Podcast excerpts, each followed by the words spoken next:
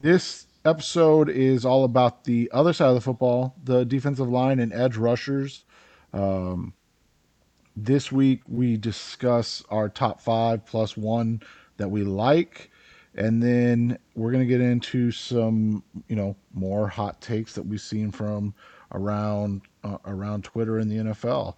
So let's get started with this because this is probably the weakest defensive line edge class that I can remember in the last maybe five years.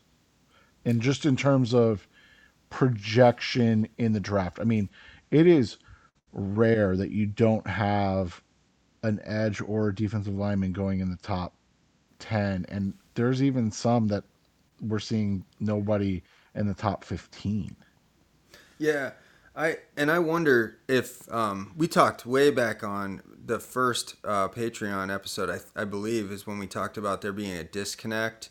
It might have been the third one. One of those. One of our previous episodes. We talked about how there's a disconnect between uh, the media and draftniks as far as like what the NFL wants to do with these guys, and we might be underestimating how early NFL teams might still take some of these guys, even though we don't love, you know, the talent necessarily that's on on the board this year.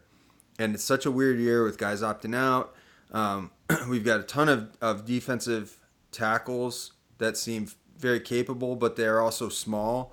We've got edge rushers that are, uh, you know, on the small side, and some that might be uh, you know, very athletic with no production and less athletic with lots of production. So it's kind of all over the board. And what are going to be the values that NFL teams use to decide which one, which ones of these players are, are going to be the guys that they draft highly? Are they going to go heavy on production? Are they going to go heavy on athleticism and um, upside potential? That a lot of these defensive ends are 20 years old and they're they're not turning 21 till the summer uh, or till right before the draft. So uh, there's just a lot of variance. I feel like this year, but I do think when push comes to shove, we're going to see some surprises in the first round earlier than we think when it comes to defensive ends and defensive tackles.